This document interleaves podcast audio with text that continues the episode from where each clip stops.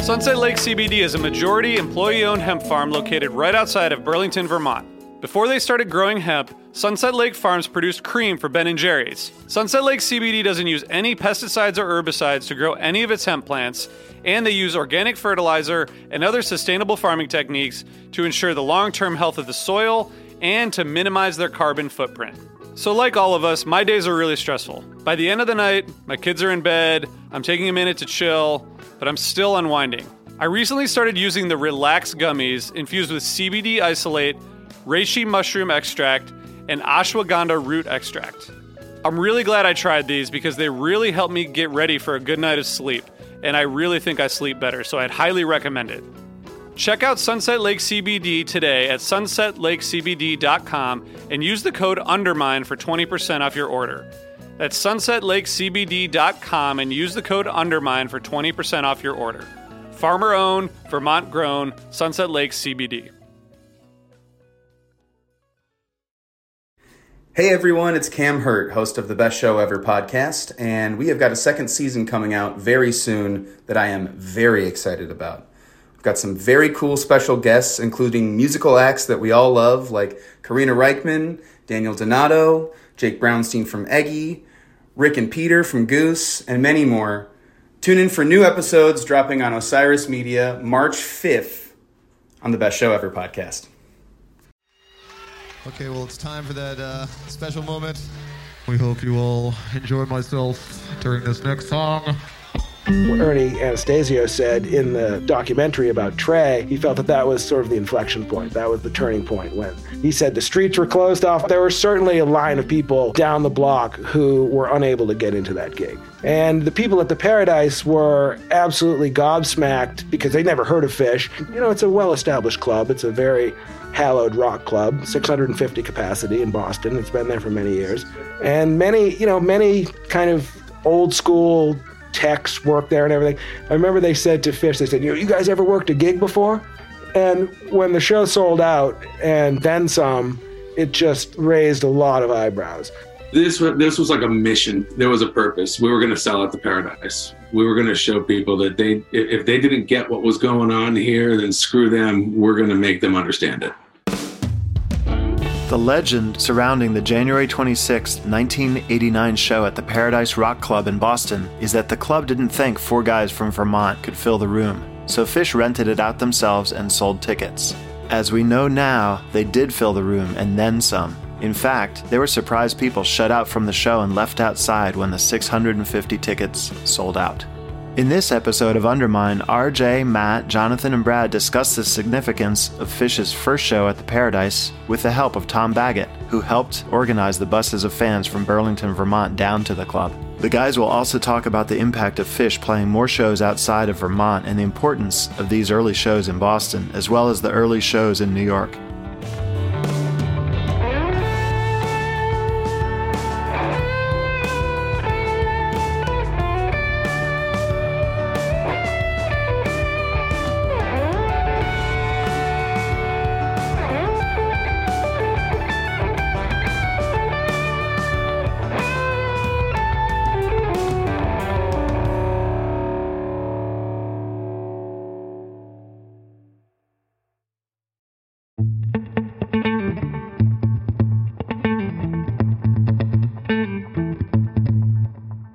Back after this quick break.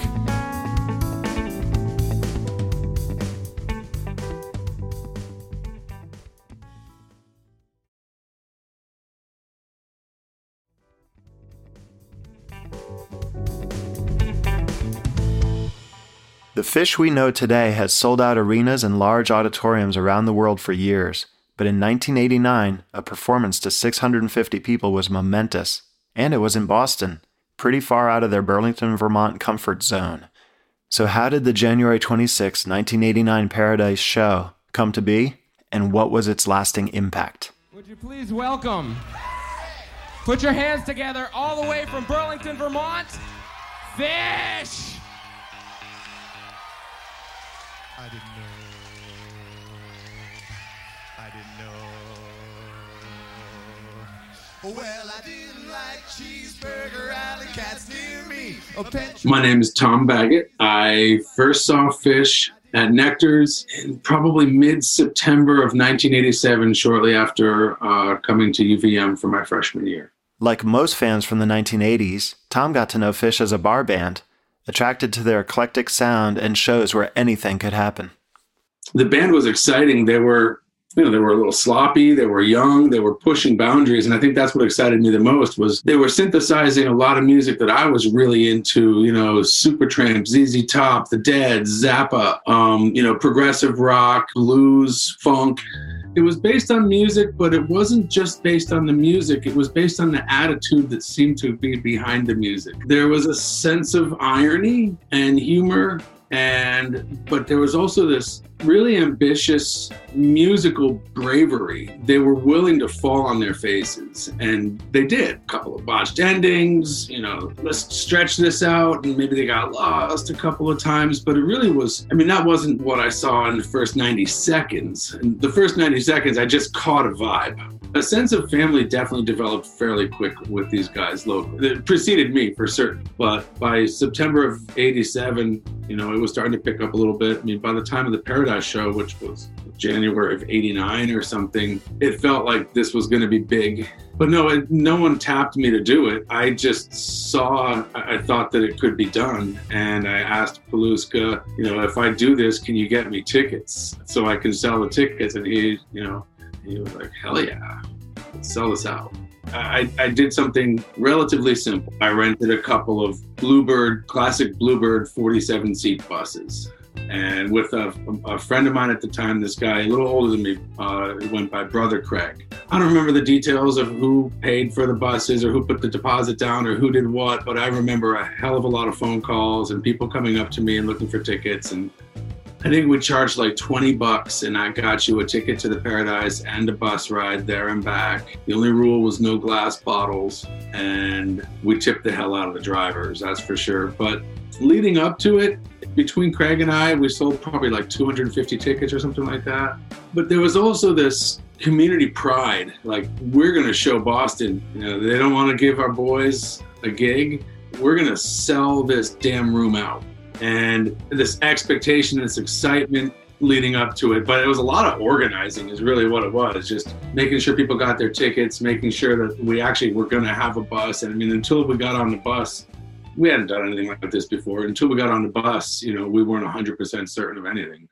The anticipation, excitement, and sense of the unknown draws so many to Phish shows.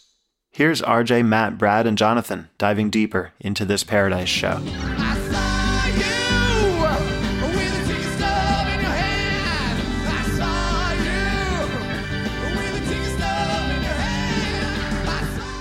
All right, you just heard Tom Baggett talk about the Paradise Show, super entertaining story. And uh, we're going to talk first about the importance of this show. Um, I'll just say that we've heard a lot in Phish lore about how the gig was maybe slightly underwhelming for the band and for fans. But listening to the first set, which is, of course, the only thing that we have to listen to, I feel like it's pretty high energy. They seem pretty amped up. And I like that I didn't know opener with they just end up kind of screaming. But um, there's a lot of really good stuff in here, including the, the alumni with a just ripping guitar solo. So I feel like going back to this show and, and listening to the first set, I, I, felt like it was pretty high energy. Um, this obviously, the show lives on for a lot of different reasons. But Matt, what's your take on the importance of this show? It's a big show for them in terms of their growth as a band and as a milestone in kind of launching them as a touring act. It's probably not a big musical milestone. It seems like a let's put on a standard great Phish show for a potentially new audience or a bigger audience in, in Boston. And we'll see that throughout the year year as they kind of branch out to different cities, always kind of coming back to Burlington for more shows in between little little touring legs. This show at the Paradise, it's not the tightest show that they played in 1989. You know, for example, the beginning of Yem is is pretty sloppy given a lot of the tight performances of that song in this year. It's funny because they did this a lot throughout the year, but it seemed very odd to me to open such a huge landmark show with I Didn't Know, especially after this really enthusiastic intro of the band band from Ben Hunter, like would make more sense almost for them to launch into Wilson or Divided Sky or ACDC bag or something, and instead they do this goofy I didn't know, which kind of falls off the rails by the end of it. It's pretty wild. Um, the thing that I hear on the tape is the audience is going absolutely crazy for the band the whole show. You got to imagine there's probably a healthy mix of their devoted fans uh, who came down from Burlington on the bus ride. There's people from around Boston and New England who had heard of Phish but had not yet had an opportunity to see them. Maybe they got slipped a tape when they were doing some trading of dead tapes or something like that. And then there's potentially some just newcomers, people that got brought along as a with a friend who went to the show or something like that. We do know that you know there was a line out the venue for people that couldn't get in. Trey's dad, you know, his recollection in the film was that there was you know the streets were closed down and there was just like tons of people. So it was it was definitely in terms of the, the audience a, a huge show. The other thing that uh, sticks out to me for this show is it, it kind of sets the stage for later on where they will even hear about this later in 1989, but they basically just create their own party. And this is a path that they will kind of forge uh, moving into the 90s. Um, it extends the earlier shows at places like the ranch where they would do these sort of DIY gigs. But then, you know, ultimately it's going to lead to the creation of the festivals as well. So some of those seeds are definitely sowed very early on here.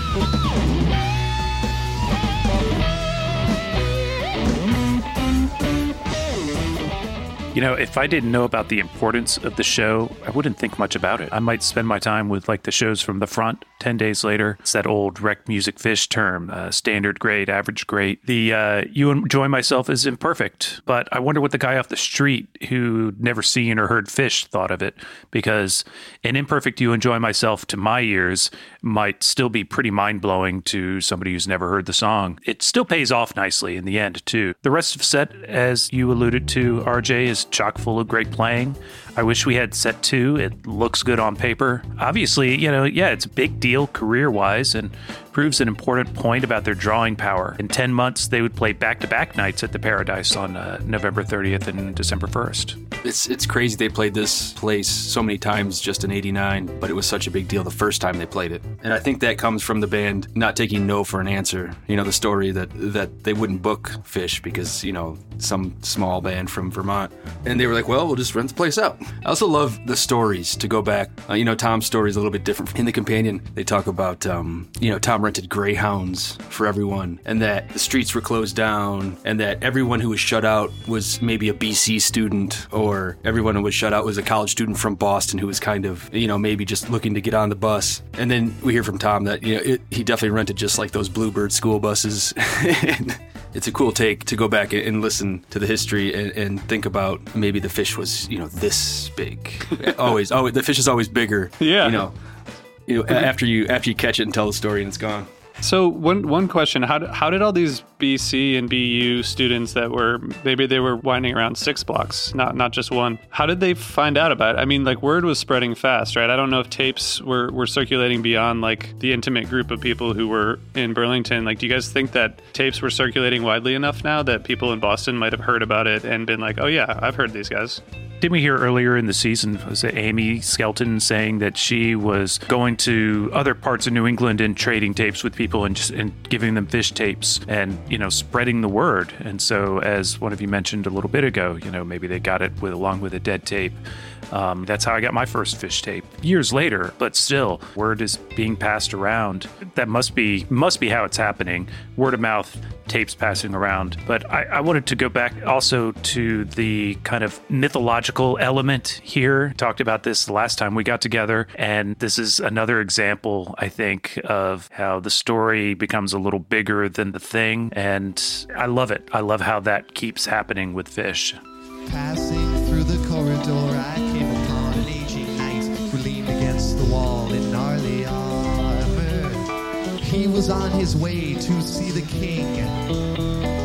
Wilson, Wilson, Wilson. He led led me through the streets of Prussia talking as he tried to crush a bug that scurried underneath his boot heel.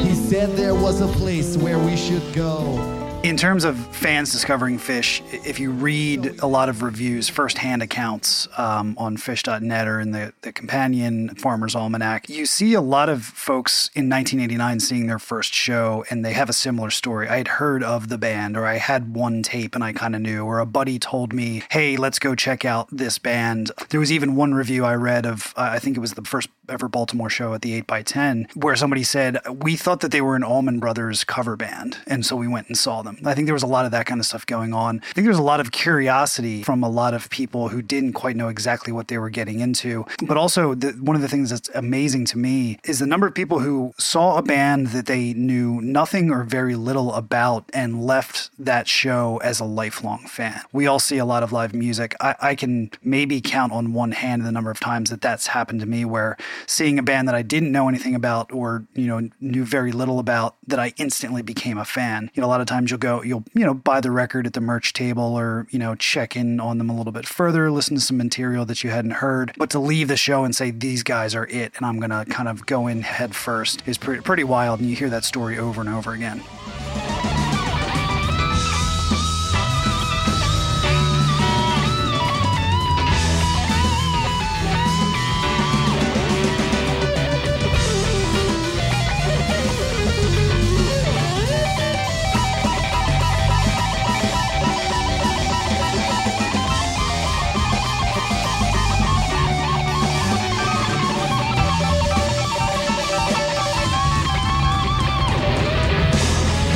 I don't have the numbers obviously, but I think Burlington or UVM had a lot of out of towners come to, to be a student, and probably most of them from the Northeast. Guessing word spread that way, especially because there's so many colleges in Boston. A friend of a friend, you know, who knows somebody up at UVM. Yeah. Um, know, knows these guys, and therefore, you know, the promoters maybe hadn't heard of them, or the, you know, the, the guys who booked the gigs for the Paradise, but the students did. I think that's fair. And also, Matt, just to your initial point about I didn't know, I mean, that's like, I don't know if this is the first, but definitely one of the early points uh, of many where Phish does exactly the opposite of what Yeah. you think they would or should do. Exactly You what I was thinking. Mhm. It's amazing. You know, uh, the Dead were known for kind of tanking the big ones, and I don't really think that Phish did that here. And also, as I think Matt pointed it out too, is that they opened a lot of shows with I didn't know in 1989, which I didn't know until I sat down and just started looking through them all uh, while preparing for this. Yeah, it was quite common apparently. I didn't know that I was that far gone.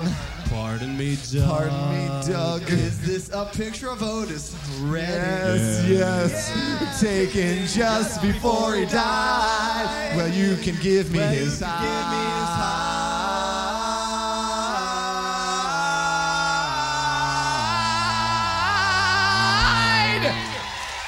Well, I, I think we need to just throw it back to Tom Baggett for one more memory from him because uh, I think this really captures the fact that you know you might not know a Phish before a show, but after the show you definitely would. So here's here's Tom Baggett again. what I remember the most, ironically, I did end up in the music industry for over 25 years. You know, after this, I was standing at the bar feeling good at this point. I mean, you know, if you weren't feeling good at a Phish show at 18 or 19, then I don't know what your issue was. But uh, I was feeling really good, and I overheard these two gentlemen, older gentlemen, standing next to me, who were like, "What's going on here?" These guys, I wouldn't give them a gig. We wouldn't, we didn't, we wouldn't book them here, and they've sold out the room. And they were sort of, they were stunned. They were, they were surprised. They were enjoying it. I don't think they really knew what to make of it. I mean, these were serious promoters. They understood the dead scene. They knew what was going on, but this one took them by surprise. Phish thrives in keeping audiences on their toes. One way the band did this in the 80s, which they still do now, is by introducing new songs. In 1989, they debuted a lot of material that would end up on Lawn Boy, and some covers too.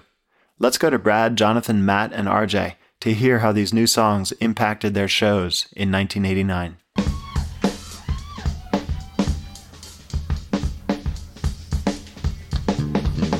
All right, we've hit um, on each of these episodes the new songs that the, the guys have added to the repertoire. And here, we've seen a lot. During this period of time, we say Split Open and Melt's new, the Mango Song, Bathtub Gin, the Okipa Ceremony, Punch You in the Eye, My Sweet One, Reba, and Lawn Boy are all new, and, and you know, those are all staples now. Also, some covers, If I Only Had a Brain, Highway to Hell, and Frankenstein all appear. And of course, in the spring of 89, we see the first of many unlovable vacuum solos uh, from Fish.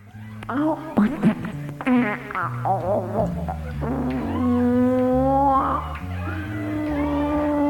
Um, October 1st, 1989, Reba is debuted. It's not in its final form, uh, either is Bathtub. Bathtub Gin appeared 526.89, and it was, I think, five or six minutes long. So they're not what we know of them today. And I think it's a little different because when we looked at Fluffhead and then Fluff's Travels, those were all pieces that Trey put together uh, to make the final song, and we heard those pieces in separate forms. Here, for me, Reba and Bathtub are just, they're nowhere near the final form. They're good, you, you can see what's coming, uh, but they're not what we know of them. One thing that you have to remember with Phish is that as opposed to a lot of other bands, when you are hearing new material debuted, it's usually a peek into the future rather than kind of looking back. And what I mean is, you know, Phish was debuting new material on the road rather than recording it for albums and then playing it on the road after they've put out an album. A lot of bands have this second album slump where they, you know, they have a lot of great material, they record their first album, they tour behind it, and then they need to write a whole new batch of songs for a second album very, very quickly. And so they may not have the inspiration they may have some writer's block. Uh, maybe the quality just isn't up to snuff because they're rushing. And so a lot of bands, their second album isn't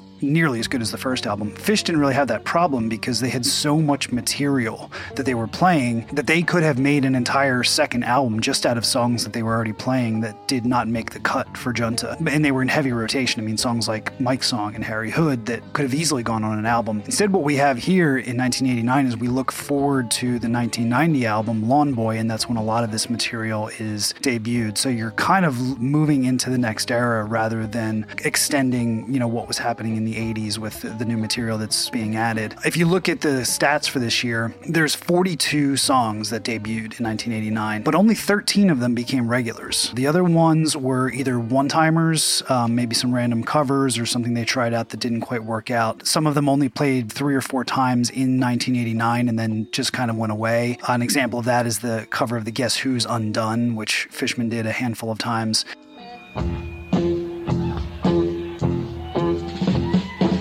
There's no songs in 1989 that are retired which had been previously played regularly in the years leading up to that. Some of the songs were kind of folded into other songs, like all of the parts of Fluffhead that we've ta- you know talked about, Who Do We Do, and The Chase and Clod and whatnot. But generally, everything that's played in this year for the final time um, that was not played at all in the 90s was just some sort of a short-lived cover or, or something like that that didn't really have a long shelf life. The only exception uh, to this, there's one song that had been a regular in the, the repertoire leading up to this um, that they stopped playing, and that was Anarchy. But otherwise, they're growing the catalog, the repertoire, instead of kind of trading in and out new songs for old songs. I'm still holding out hope that In a Hole will come back. If I Only Had a Brain lasted way longer.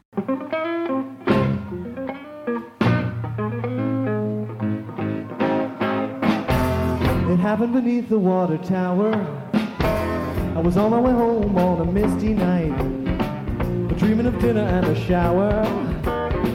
A chill in the air, there wasn't a soul inside. When I stepped on the stick, I started to slip, and I fell in a hole.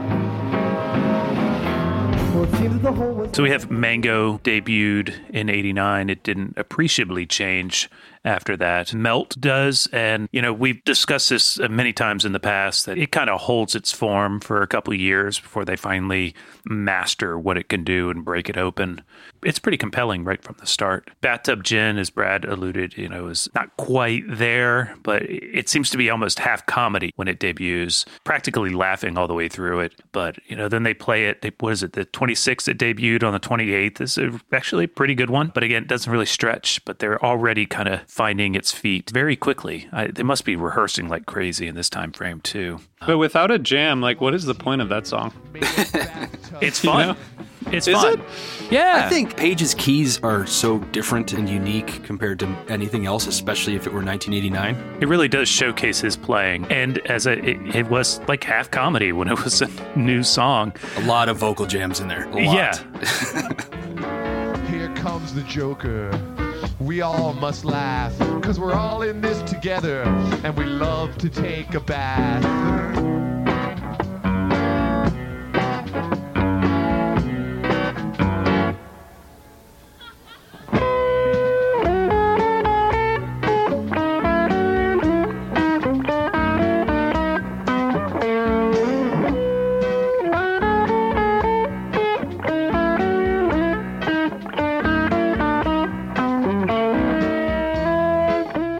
But you know, it had a long way to go. But it, the seed is there, right? They also, you know, they brought in uh, Dave Grippo and Russ Remington. It was October 20th at the front. One of my favorite tapes. I don't know when it dawned on me that I think this was probably in service of the like Lawn Boy album sessions for Split Open and Melt.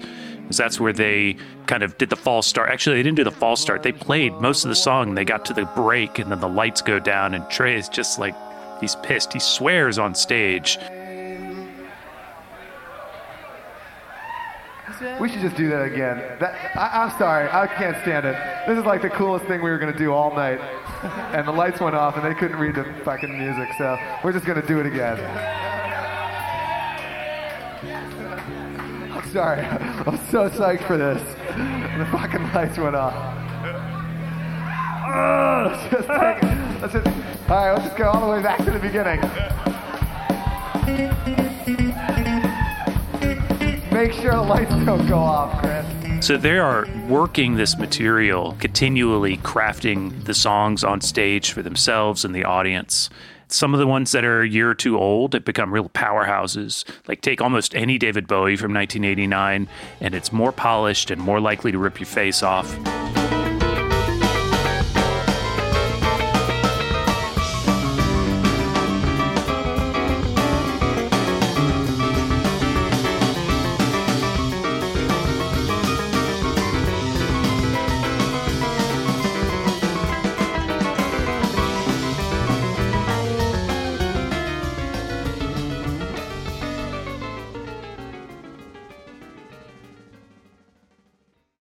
I feel like we say this constantly through this season of Undermined, but it's really true. The band is just churning out the songs that are the kind of the bricks, the foundation for this towering band that we have today. It's interesting to me that the Lawn Boy songs are what will become, you know, the new material for Lawn Boy up here. And even though Junta doesn't come out till about halfway through 89, so they, they haven't really even released this first album before they start, you know, rolling out a ton of new material, just to Matt's point about how much how much stuff they have. There's some really good early versions of Punch You in the Eye, including from the Wetlands, um, October 26th, like pretty fiery. And it's just funny to think we talked in episode five about Gamehenge and the whole saga. And it's interesting that this was like added to the story afterward. Obviously, we've known that for a long time, but I just think it's funny that it's like gotten enough mileage out of this like Wilson character. Let's like let's, let's do another song. And then of course, Punch in the Eye, you know, evolves over time too. So it's cool, and and I think goes to the point we've we've talked about a lot, which is just that they're not, especially Trey, just not married to anything in its final form. It's like everything kind of can evolve and grow on its own, which is just cool.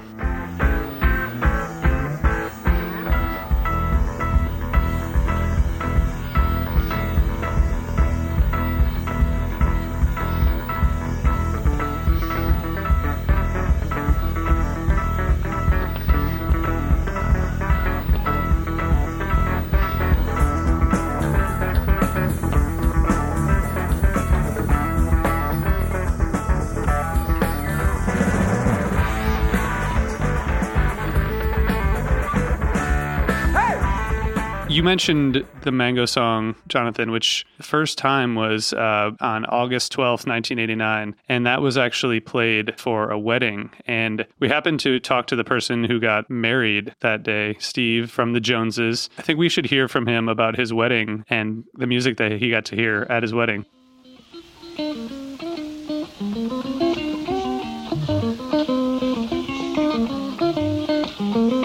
My ex-wife and I paid them 700 bucks to play at our wedding reception in 1989. August 12th, 1989 at the Burlington Boathouse down on the lakefront. We, we paid them 700 bucks. I think ultimately her father gave them $1,000 with the tip. They, they debuted the Okipa ceremony at that wedding reception and like six jazz standards because they were really getting into the jazz at, the, at that time with the Johnny B. Fishman Jazz Ensemble. And I, we they invited us up on to jump on the trampolines during Suzy Greenberg, which we did in our wedding attire. And then I, I went up a little bit later and played, I sang Iculus with them. And then Fishman got off the drum kit, got a trombone and a trumpet in, in both of his hands. I got on the drums and he was jumping on the trampolines and blowing into these horns as badly as he could.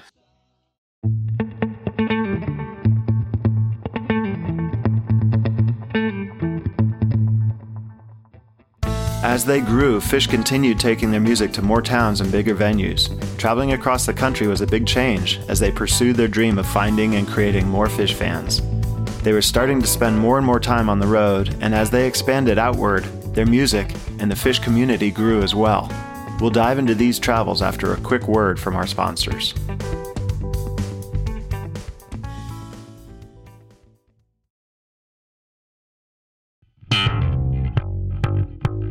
Welcome to another edition of Songs and Slopes, the segment where we pair albums from the year we're discussing, in this case 1989, with a beverage from our friends at Upslope Brewing.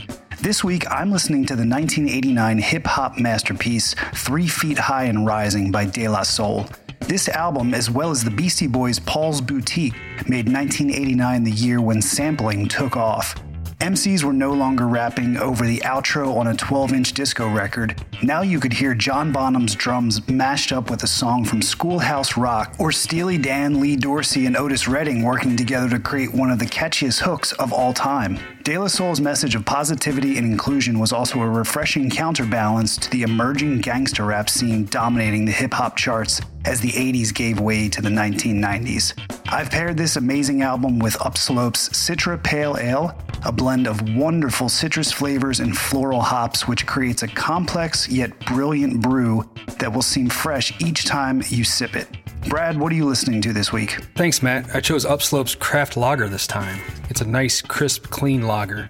That's an easy drinking anytime beer for me. And I paired the brew with Motley Crue's Dr. Feelgood. The Crue's 1989 album was a real surprise for me when I first listened to it. I felt like they had new energy and they had a couple really solid hits with Dr. Feelgood and Kickstart My Heart. I have to say, Upslope surprised me with this lager. I almost forgot what a nice malted barley lager with a nice dry finish tastes like. It's delicious when it's cold. It's a great spring or summertime beer you can drink while you're listening to some hair rock in the backyard, maybe on your home stereo or your boombox. What are you drinking, Jay? I'm pairing the Upslope Rocky Mountain Kolsch with XTC's Oranges and Lemons. Not only does the Rocky Mountain Kolsch have bright citrus notes, they put a modern spin on a traditional Kolsch ale by adding honey and sage.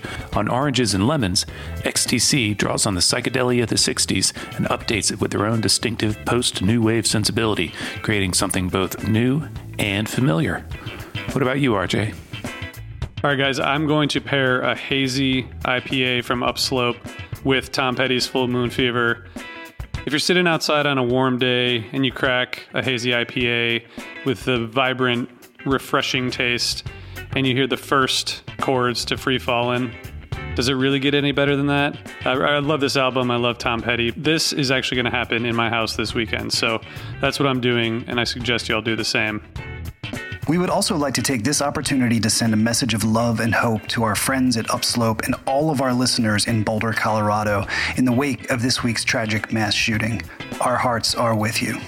Thanks for checking out Songs and Slopes, and thank you to Upslope.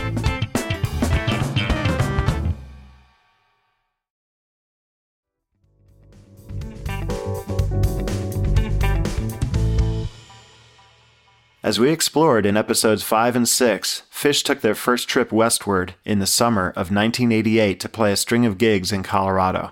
These shows displayed the band's ability to showcase their unique sound and energy to listeners beyond Burlington. As they entered 1989 and began to receive outside help to book their shows, they spent the year on the road, gigging regularly through the Northeast, playing 128 shows in total, while spending less of their time playing in Burlington than at any point in their career. In addition, they'd close out the 1980s with their first ever New Year's show at the Boston World Trade Center Exhibition Hall. A new tradition was born. Phish has played 23 amazing New Year's shows since that first one. Let's hear from the guys once again about Phish's intense touring ethic and what it meant. So, as we've mentioned, 1989 is the, the year when touring kind of begins for Phish. Um, they're not just playing in Burlington or the even in New England. They're branching out not well past the Mid Atlantic region. They're staying in the, the Eastern time zone the entire year, but they are branching out to new places where they had not played before. And when you look at the kind of landscape of the, the tour throughout the year, it's interesting because they play in every single month of the year, some more than others, but they have this kind of spoken hub method of touring where they kind of go out and play a couple of shows in a new region and then go back to Burlington and play at the front, play at Nect. They play their final shows at Nectar's this year, plus still playing at college gigs and things like that. And then kind of like going out for another, you know, quick jaunt the next month. And Page, in his recollection, when for the dinner and a movie that aired uh, last year from 1989, also mentioned that they were kind of taking these weekend trips out to, to play new places. In terms of how that affects Phish's sound or their approach to the shows, I did a lot of listening to the first shows that they played in new places. And when you listen to their first show in Baltimore or the Philadelphia area, you hear not necessarily the enthusiastic audience that you heard on the Paradise tape, as opposed to that show that they set up and kind of imported a lot of their raving fans from Burlington. Now they're playing places where they probably have rooms full of people who really have never heard them before and have to be won over. So I don't think that uh, you hear any kind of sacrifice in the humor or the silliness to the band, um, which would kind of be a natural approach to expect that they would sort of take things a little bit more seriously, kind of standardize their show, go out and play a great show for a new audience to try to win them over in the same way. But you do hear you hear them working the same old war horses over and over again at these new places. You know, there's a lot of repeats from night to night. So there's stretches, for example, where they play Yem for eight shows in a row, and that happens multiple times just with that song throughout the year. You know, they'll play it eight shows in a row and then take a couple off and then play it 14 shows in a row. So you and Joe, myself, Possum, ACDC Bag, the Mike's Groove, these are getting a lot of work on the road uh, as kind of the war horses to um, to help them gain good favor with these new audiences uh, that they were they were playing at in new cities.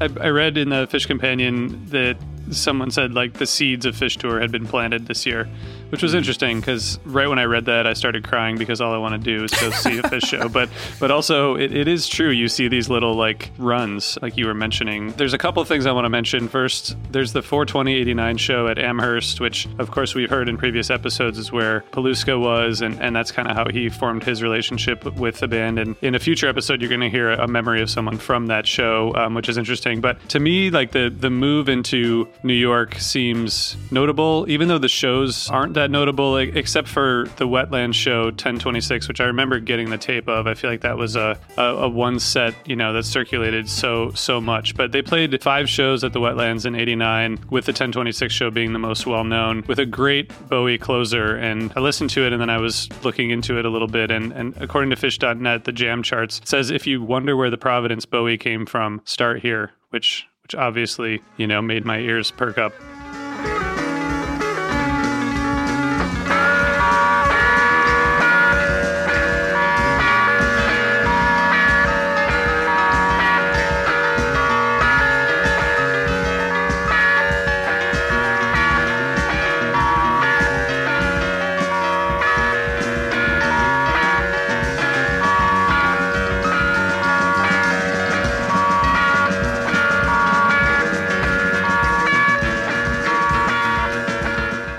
Place has become such a great home for live music and for the jam scene and I think holds like a special place in, you know, live music that is notable that they they played so many shows there. But also, I guess Burlington to New York City is not super far away, but it must have been pretty cool for them to be able to continue to to go back to New York and play more shows in New York City because if you're a band, why do, you know, who doesn't want to play in New York City? So, I felt like those shows were were particularly notable, but it's almost like the humor and the banter and the general uh, silliness of the band are like continue to be baked in along with this material along the way. And the playing is getting better. But if you see a Phish show in 89, you're kind of seeing what you would see for the next several years. Yeah, I really wanted to say that road shows were going to be, you know, a showcase of tightness and the local shows were where they let it all hang out, but that's just not accurate. I mean, with the exception of like Ian's Farm on 528 or the Junta release party, things are fairly tight all over and the jokes abound and they seem to become more comfortable moving from the beautiful melodic stuff like a divided sky to shredding an alumni or playing a Fishman song. They're just mixing it up through all the different aspects of who Phish is at this time and very comfortably going from one thing to another. Sometimes a lot of those uh, not true segues, but short, no break kind of sets, just really hammering it out. And when they do pause, uh, Trey's saying something silly and they're having a good laugh at their own expense. And that's always a blast. They experiment with the set list. Take that Pearl Street Ballroom from 921 Northampton, Mass. I really like this set. There's a lot of back-to-back songs. The Fluffhead isn't played, but we get McGrupp into Who Do We Do, and in set two they do Divided Sky, into The Chase, into Dinner and a Movie, into Bundle of Joy, into Possum. And then the next show, in addition to the debut of Reba, you know, they play Hood, into The Chase, into Wilson. And they are some of these sequences they repeated here and there through that time frame through the fall. But again, they're just mixing it up, trying to see where the pieces land. And I assume they're having fun because it's a lot of fun to listen to.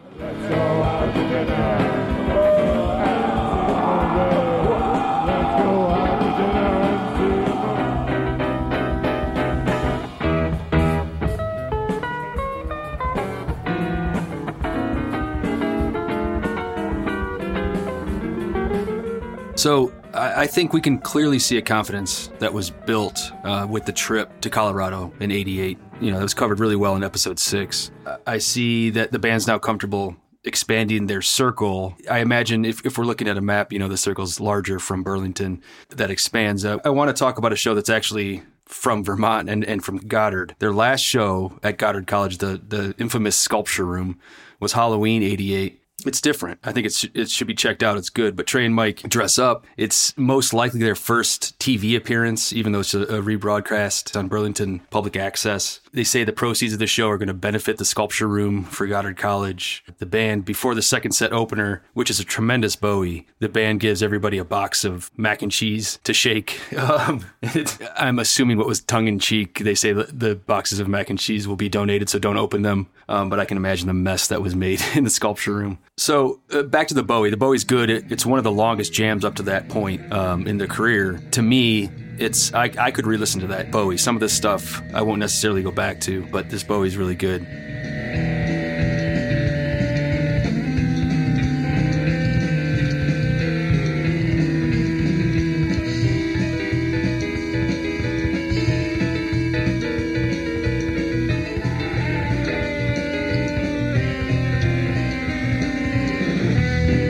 This is a familiar room for them the last time they played this room, but it's different. They've grown, they've expanded, they're even sillier. It's going to be recorded for television. They're clearly and truly interacting with the audience with these boxes of mac and cheese. So it's more fish, it's just bigger fish. I think that goes with them expanding their circle.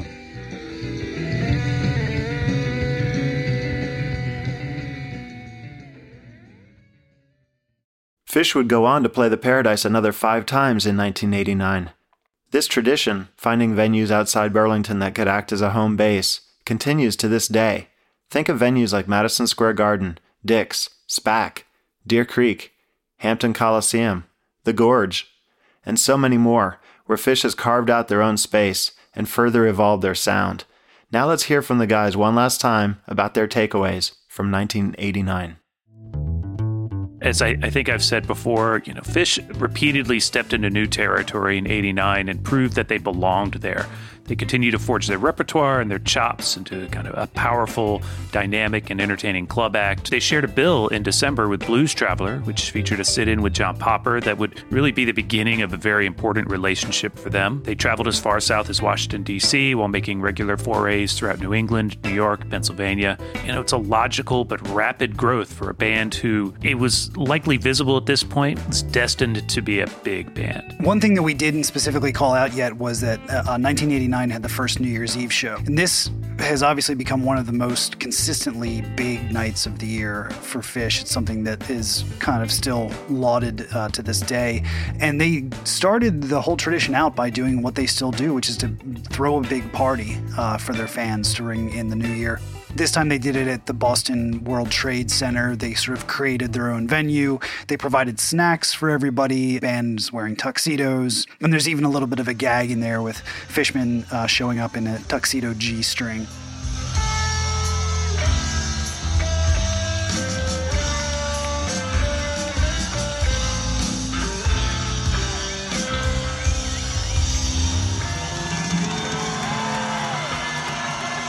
We sat down with Tom Hazelton, who became a Phish fan in the late 80s, first seeing the band at Nectar's before being in attendance at the band's December 31st, 1989 show, and we wanted to share a few of his thoughts here.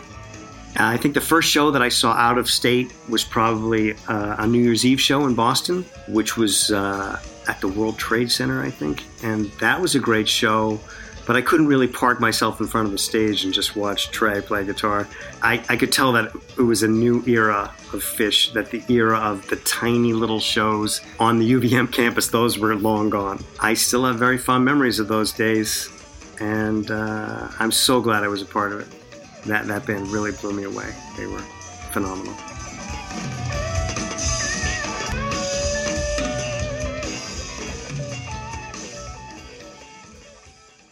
New Year's Eve itself was not the only tradition that they kind of created with that. Um, they also had the first New Year's run, which saw the band play in Philadelphia, in New York, uh, and then in Boston to close out the year. That would kind of be what they would generally do uh, for the first, at least into the first half of the 90s, is play a little bit of a mid Atlantic slash New England run of different cities. Some of their bigger fan bases are in order to kind of close out the year. And then, you know, later in the 90s, of course, they just kind of settled into into one city like New York or Miami Miami uh, to to close out the year. The other thing that's that's interesting here is that they set the tone for the 31st itself, not necessarily being the best show of that run, um, because the the shows on the 29th and 30th in '89 are also uh, much stronger than New Year's Eve itself. In terms of other takeaways, I mentioned back in episode five that my biggest question coming out of 1988 and looking into 1989 was whether any of the playfulness that they had and creativity with every single show would be sacrificed sacrificed in terms of consistency uh, as they started to branch out into other places beyond Vermont. We see a little bit of that, and to me, 1989 does feel like it's sort of the experiment or proving ground in Phish touring before things really take off in 1990 and they're, they're playing a lot of different places all across the country. But at the same time, they're really not afraid to do what they do best in front of these new audiences. And what they do best is so far outside of the trends in music in the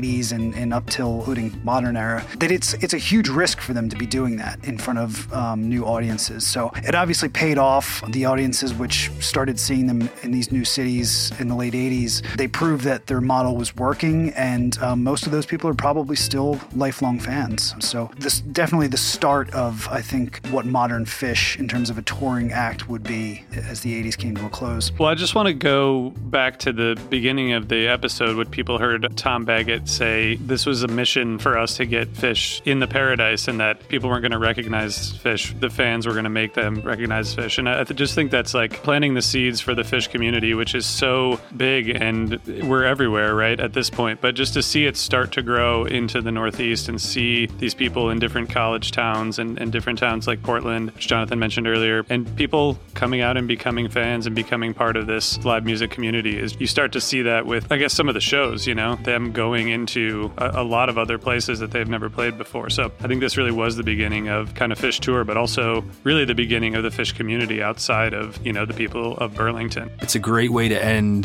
the 80s knowing the 90s, as Matt has mentioned. The early part of the 90s is not, it's just such heavy touring. So many shows. I mean, those are the years we get the most Phish. And just to wrap up, I want to throw it one last time to Tom Baggett, who we've heard a lot from this episode, just on the Phish community and the community that he joined when he got to UVM and what he saw growing. I just thought this is a really cool way to kind of summarize 1989. So we will we'll throw it to Tom Baggett to, to wrap it up.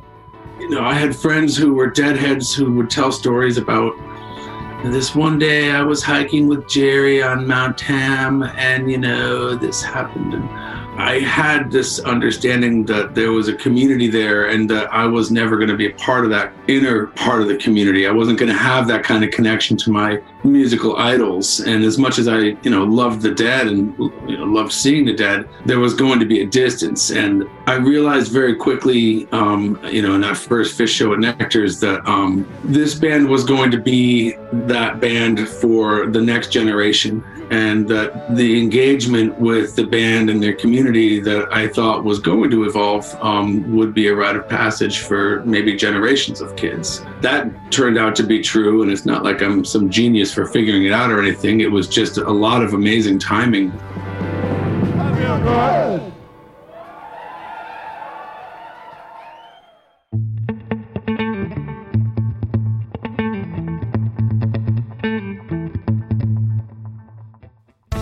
1989, Phish and their fans were searching for a sense of freedom for something new.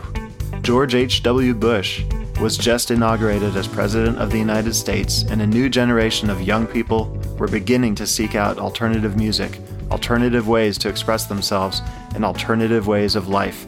In many ways, the first Paradise show marks a turn as Phish took their music from the Green Mountains to big cities across the Northeast and beyond.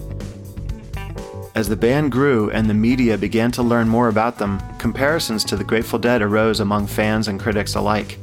As we discussed in the first two episodes of Undermine, Phish played a lot of covers in their early days, which often included songs by the Grateful Dead. By way of their traveling circus of fans as well as their penchant for jamming, the comparison to the Dead was always an easy one to make, but was it the right one? In the next episode, we'll be hearing from Undermine hosts Dave Goldstein, Brian Brinkman, and Jonathan Hart, who will take a look at Phish's relationship with the Grateful Dead. In addition, they'll be exploring why Phish put everything they had into their music in the first place. To do so, they'll be jumping back in time for an analysis of the 27 minute version of Whipping Post from November 23, 1985, at Goddard College. Thanks so much for listening. We'll see you next week.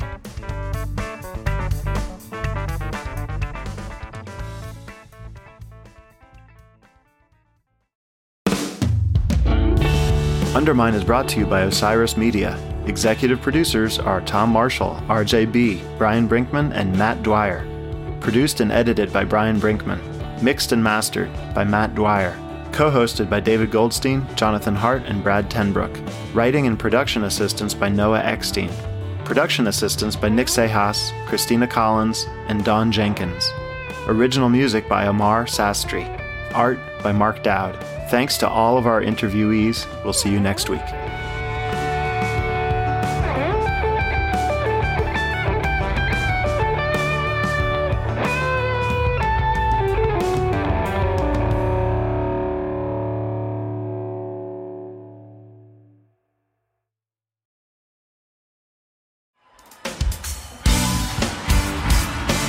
Hello, everybody. I'm Bruce. And I'm Nolan, and this is the Corner of Gray Street podcast. As longtime Dave Matthews Band fans, we set out to create a podcast to dive deep into the past, present, and future of DMB. Not only do we recap and review shows within an ongoing tour, but we revisit past shows from throughout the band's history, conduct interviews with a wide variety of guests with ties to DMB, and create unique and exclusive content like our Concerts on the Corner series. Whether you're a fan of the band or just a fan of great music, we think you'll find something you'll enjoy. We can't wait to see you on The Corner of Gray Street.